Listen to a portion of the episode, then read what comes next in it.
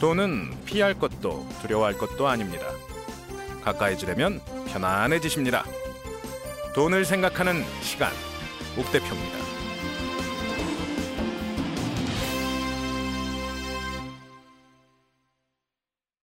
네, 먼저 오늘 자기소개, 저란 사람에 대해서 잠깐 말씀드리고 강의 시작하도록 하겠습니다.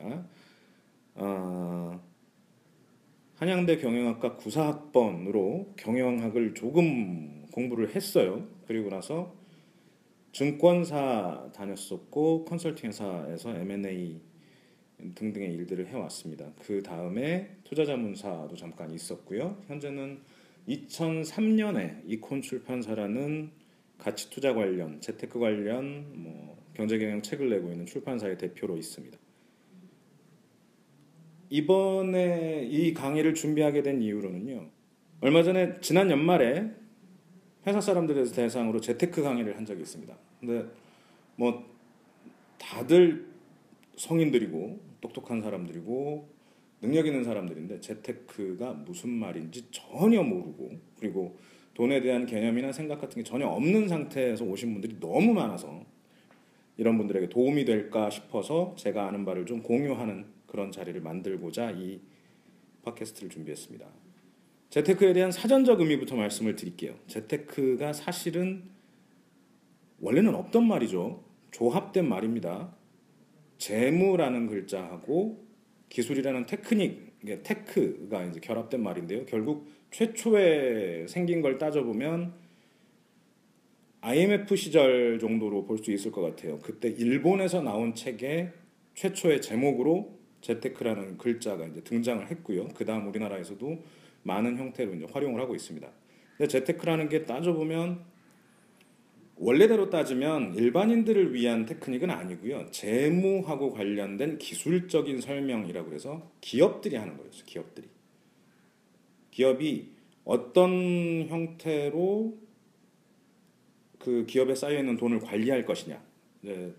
돈이 없는 회사들은 매달 매달 월급을 어떻게 만들 것이냐, 아니면 뭐 대출을 어떻게 받아가지고 뭐 쓸 돈을 준비를 할 거냐, 언제쯤 수금을 해야 되고 언제쯤 지출을 해야 되느냐, 뭐 이런 것들이 이제 어, 자금하고 관련된 부분들이 있었을 거고요.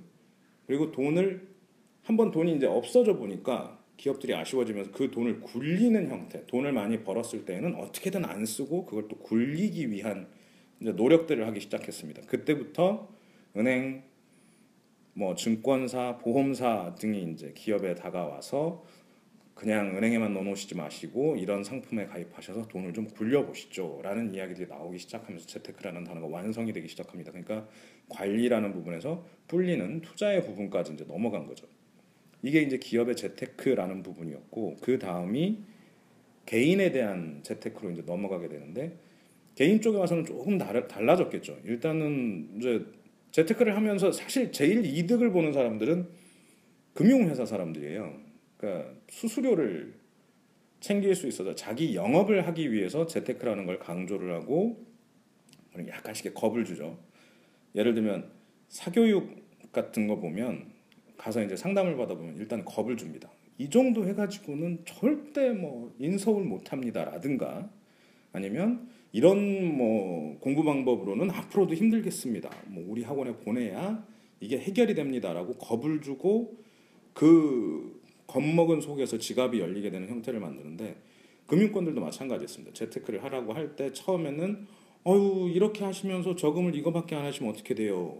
뭐 적은 비중, 을 얼마나 높이셔야 되는데 혹시 뭐 노후를 위해 준비된 보장 자산이 얼마나 있으신지 지금 이러다가 아프면 얼마나 무서워지는지라는 식의 보험 판매 이런 것들도 있었고요. 오히려 그나마 조금 영업을 덜 하는 데들이 증권사죠. 증권사는 일단 자기들이 책임을 못 지니까 돈을 잃을 수도 있다 싶으니까 이제 상품 설명만 하고 뭐 강연을 좀 덜 하는 형태였는데 이 또한 재테크가 활성화되기 시작하면서 가장 수익률이 높은 상품이 주식이다 보니 그쪽으로도 이제 많은 영업들이 들어오기 시작합니다.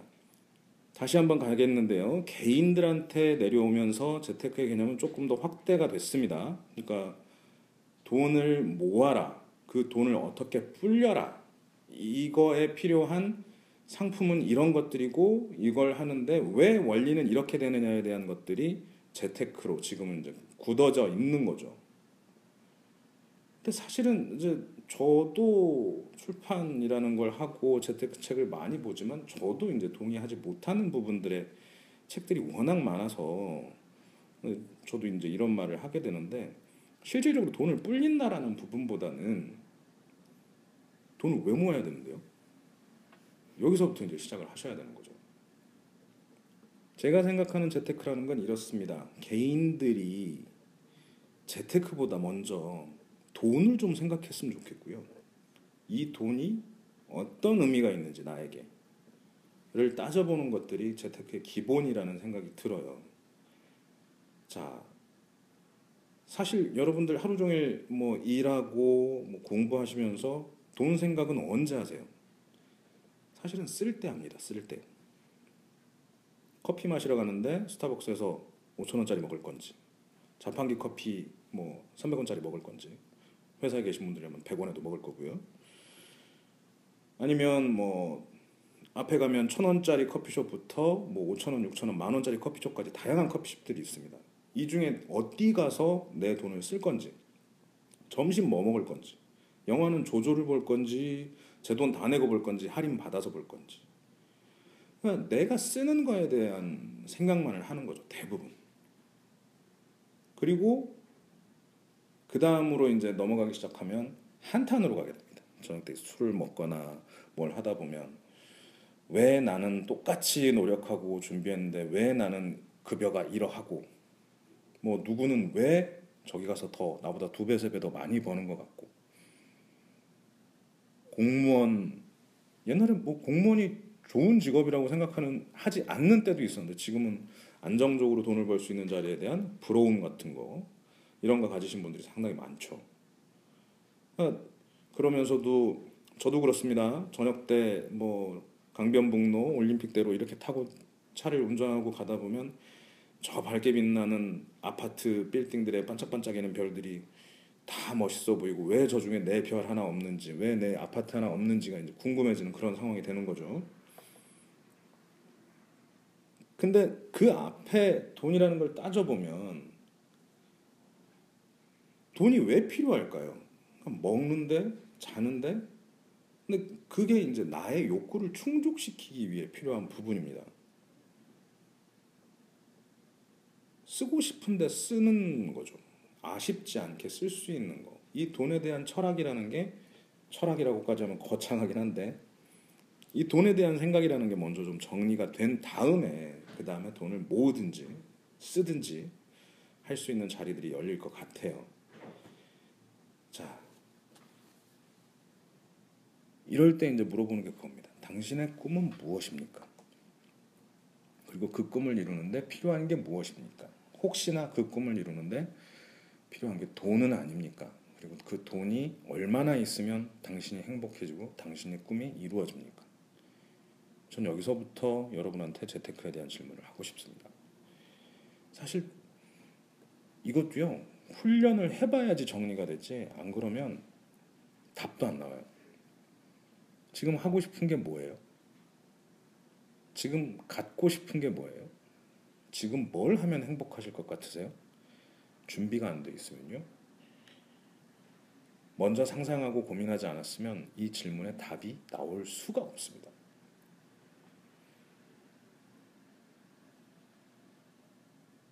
어떤 사람들은 이런 얘기를 합니다. 대학교를 졸업할 때쯤에 당신의 꿈은 무엇입니까? 예, 저는 달 동네 아이들을 모아서 학교를 만들고 싶습니다. 그 친구들에게 조금 더 나은 세상을 보여주고 싶습니다. 아주 좋은 생각이죠.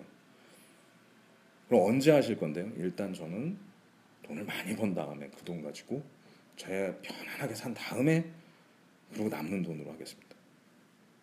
이 사람이 학교를 만들 수 있을까요? 절대 못 만듭니다. 오히려 차라리 그러면 어떻게든 되겠지 하고 그냥 야학을 만들고 이 야학에 필요한 돈을 구하러 다니는 사람들이 본인의 꿈을 더 이루게 되는 거죠. 누가 더 행복할까는 다음 문제일 거고요. 적어도 꿈을 이뤘다라는 거에서는 저는 먼저 도전한 사람의 몫이라고 생각을 합니다. 재테크는 그럴 때 필요합니다. 자기가 원하는 꿈이 구체화되어 있고 그 구체화된 꿈을 이루는데 필요합니다. 몇 가지 재테크에 대한 이야기를 할 때에는 일단은 본인의 꿈을 좀 명확하게 하시는 게 필요해요. 그리고 그 꿈이 대부분 멋있지 않습니다. 뭐 인생의 뭐 대단한 아까 같은 그런 대학교 졸업할 때 뭐 야학을 만들겠다 이런 거 철없을 때 꾸는 꿈이죠. 오히려 지금 직장 생활을 하거나 자녀를 가졌거나 결혼을 하신 분들이라면 그런 꿈 꾸기 힘듭니다. 왜? 애들 밥은 먹여야죠. 당장 오늘 하루하루가 급한데. 이런 분들한테 필요한 건 이제 그 다음은 어떤 걸 아끼고 어떤 걸 줄이고 어떤 거에 더 투자를 하고 어떤 걸 가지고 뭐 이런 것들에 대한 생각을 정리하는 거죠. 이 방송 들으시는 대부분의 남자분들 차 바꾸고 싶으실 겁니다. 없으면 사고 싶을 거고요. 있으면 바꾸고 싶으실 거예요. 여자분들 가방 하나쯤은 목걸이 하나쯤은 다 그 생각 하시잖아요. 그러면서 자식이 있으신 분들이라면 매달 들어가는 교육비 때문에 난립니다. 지금 겨울이죠. 난방비, 가스비 얼마 나왔다. 이 또한 우리한테는 고민거리이기도 합니다. 그러니까 소비의 패턴에 대한 고민부터 좀 해주셔야 된다는 얘기죠. 아니 뭐 버는 돈 얼마 되지도 않고 매달 매달 쓰다 보면 돈은 다 빠져나가고 없는데 제가 무슨 소비를 고민할 여력도 안 돼요. 아낀다고 제가 받는 돈이 얼마나 된다고 그걸 뭘 아껴요. 그래도 한번 따져보십시오. 다만 몇 천 원, 몇 만 원이라도 뭐그런 말씀 안 드릴게요. 대신에 어떻게 쓰고 있는지 정도는 알아봐 주세요. 남들보다 밥을 조금 더 비싼 걸 드셨을 수도 있고요. 커피를 더 좋은 커피를 다시 드셨을 수도 있어요. 옷이나 뭐 차나 의식주하고 관련된 어떤 소비의 형태가 본인의 사정과 조금은 안 맞을 수도 있습니다.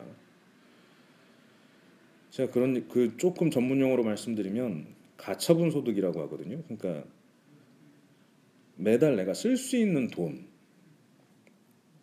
월급이 300만 원이면 뭐 그 중에 뭐 얼마는 저금을 하고 있고 얼마는 쓰고 있습니다. 그러면 여기서 말하는 가처분 소득은 쓰고 있는 돈을 얘기하는 거죠. 이 가처분 소득이라는 거가 많으면 좋은데요. 사람들마다 다 제한이 돼 있죠. 제일 어려울 땐 그런 그런 겁니다. 동네 평균 가처분 소득이 있어요 또. 예를 들어 강남에 4인 가족이 산다. 근데 뭐 매월 수입이 500만 원이다. 이러면 이분은 주변에서 생활보호 대상자라 그럴 겁니다. 아니면 정말 뭐 어떻게 사는지 모른다라는 뭐 궁금증 내지는 소외받는 사람이 되겠죠. 거꾸로 그 돈이면 경기도 외곽 지역에 뭐 저희 출판 단지가 자리하고 있는 파주라든가 이런 쪽이라면 아주 부잣집에 속합니다. 이게 이제 가처분 소득의 규모인 거죠. 가, 뭐 사는 동네에 따라서 그리고 내가 평소에 쓰는 돈 그 소비의 형태에 따라서 가처분 소득이 많을 수도 있고 적을 수도 있는 거죠.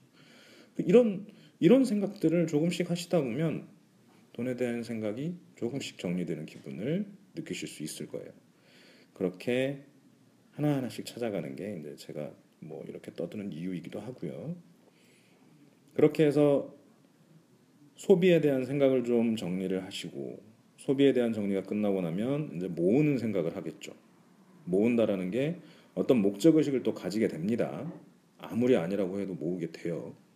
예를 들면 노후를 준비한다고 연금을 드시는 분도 있을 거고 자녀 교육에 대한 문제 때문에 뭐 2년 3년 정도의 뭐 목적을 가지고 하는 분들도 계실 거고요. 무턱대고 1년짜리 적금만 계속 들어보자라고 생각하시는 분들도 있을 거고요. 그런 건 아닌데 그냥 통장이 몇 개쯤 되시는 분도 있을 거고 여러 가지 형태로 어떻게 습관을 가졌느냐 배웠느냐에 따라서 다양한 형태로 돈을 모으시고 계실 겁니다.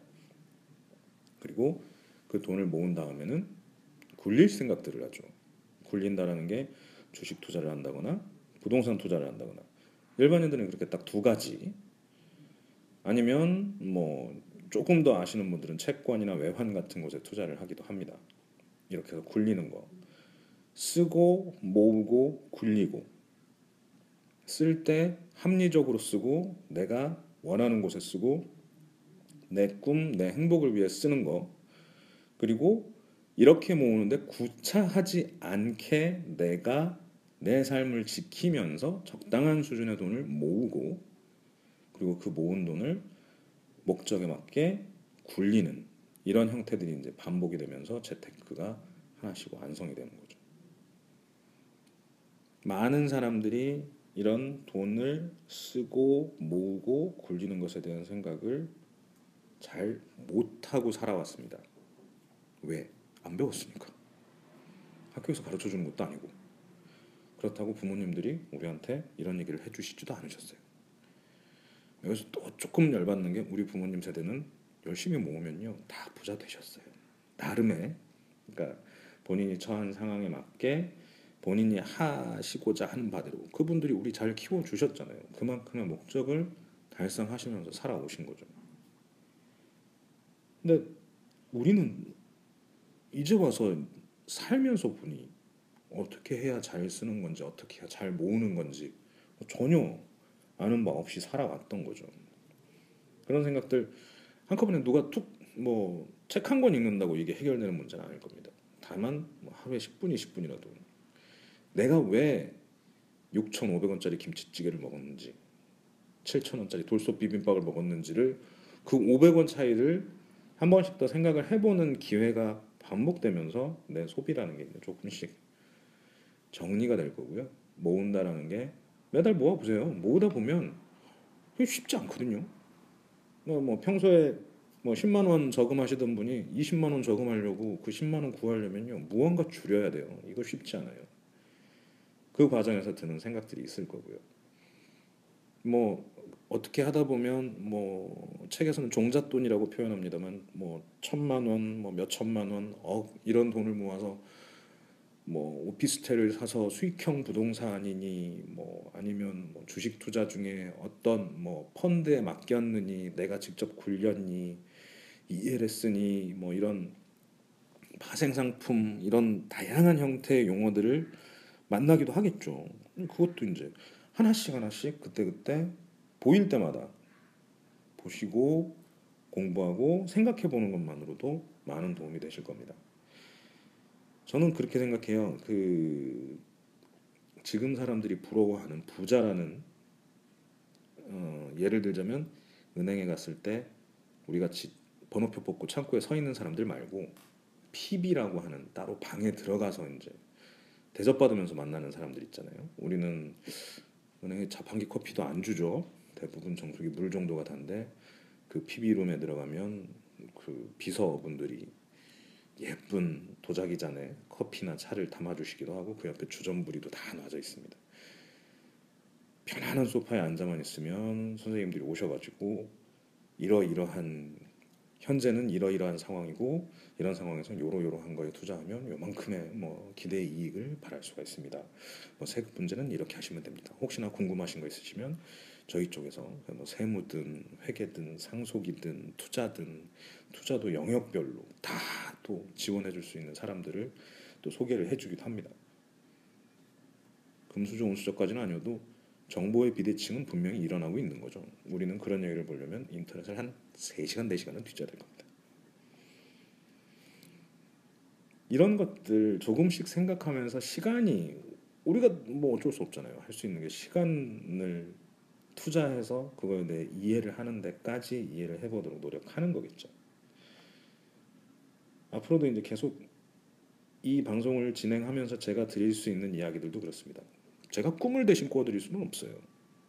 어떻게 소비를 하라라고 가르쳐 드릴 것도 아닙니다. 소비는 자기한테 맞는 걸로 하는 거예요. 참고로 저는 비싼 커피는 잘 못 사 먹겠는데요. 술은 잘 먹습니다. 뭐 비싼 술, 싼 술, 주종불사, 주량불사, 안주불사라고 뭐 뭐든 먹습니다. 뭐 그리고 그 돈을 그렇게 아까워하는 편은 아니었던 것 같아요. 이 또한 저의 소비의 개념이겠죠.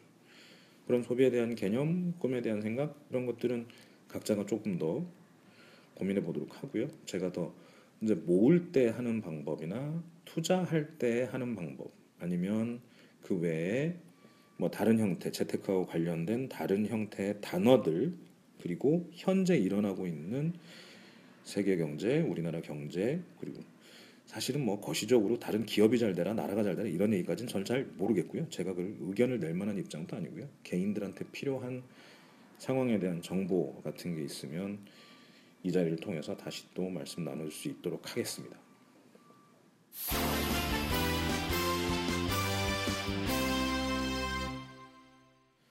자, 오늘 첫 번째 시간인데 그냥 또 이렇게 헛소리만 하다가 지나가면 괜히 들었다 싶을 수도 있고 아쉬울 수도 있으니까 제가 한 가지만 재밌는 계산법 같은 걸 하나 알려드릴게요.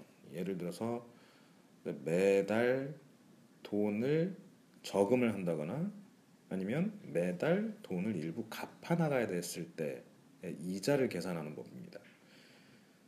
한 달에 10만 원씩 예를 들어서 이자율 3%에 한 달에 10만 원씩 2년 동안 저금을 하면 얼마가 될까요?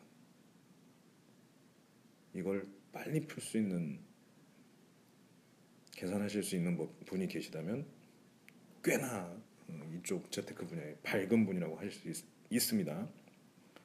자, 첫 달에 넣은 돈이 1년이 지나서 붙는 이자율은 3%입니다. 10만 원이니까 3천 원이 붙죠. 3천 원이.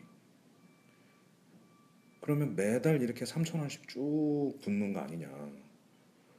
그뭐 그러면 2년 동안 모았으면 200 원금은 240만 원이 됐을 거고 매달 3천 원씩 뭐 이렇게 붙는 거냐 뭐 이렇게 이제 생각하실 수가 있어요. 근데 이자가 계산이 되는 걸 따져보면요. 1년 후에 이게 3천 원이 되어 있는 거고 다시 또 1년 후에 또 3천 원이 되는 형태가 됩니다. 2년을 꽉 채워서 2년 동안의 이자율이 나오는 케이스는 없어요. 그래서 첫 달에는 이자는 제로입니다. 그 다음 달부터 조금씩 올라가서 맨 마지막 달에는 6천 원이 돼 있는 거예요. 그죠?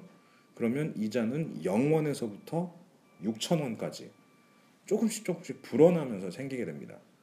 이거 선으로 딱 그으면 3천 원 됩니다. 3천 원.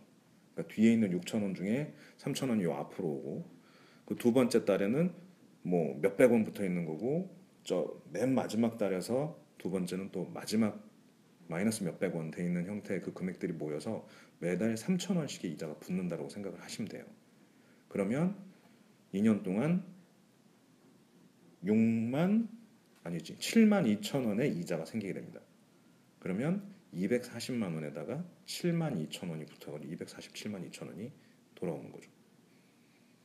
3%라고 했는데 사기치는 것 같죠. 반도 안 됩니다. 근데 여기에 사기가 좀 더 있습니다. 이자 소득세라고 있어요. 그 저 개인 분들과 이야기를 하다 보니까 이게 개인의 재테크를 할 때 나라는 대부분 나쁜 대상이 되게 됩니다. 왜냐하면 우리한테 세금을 뜯어가거든요. 이자 소득세라는 걸 받아갑니다. 그러니까 나라는요 소득이 생기면 무조건 돈을 받아가요. 물건을 팔았다거나 양도를 해서 부동산을 양도하면 양도소득세라는 걸 내죠. 소득이 있는 곳은 세금을 받아갑니다. 근로소득세도 받아가고요. 양도소득세도 받아가고 이자소득에 대한 것도 이자소득세를 받아갑니다. 이 이자 소득세가 일부 또 붙습니다. 이자 소득세는 14%예요. 그리고 여기에 10%가 또 지방세가 또 나갑니다. 그러니까 지방 자치제니까 나라에서는 14% 떼가는 거고 지방에서 또 여기 이제 10%를 떼가는 거죠. 근데 그러니까 14%에 10% 그러니까 1.4%가 추가가 됩니다. 그래서 총 15.4%가 이자 소득세로 빠져나가는 거예요. 그럼 아까 말한 대로 7만 2천 원 정도의 이자가 붙었는데 이 중에 15%쯤이 또 빠져나간다는 겁니다. 한 돈만 빠져나가는 거겠죠. 그럼 다시 또 6만 원 정도. 그러니까 매달 뭐 1년에 3% 이자를 드립니다라고 했던 거가 매달 10만 원씩 넣어 가지고 2년 동안 다 만기를 채운 다음에 이자라고 나온 돈이 골랑 6만 원 정도 되는 거예요. 생각보다 적죠.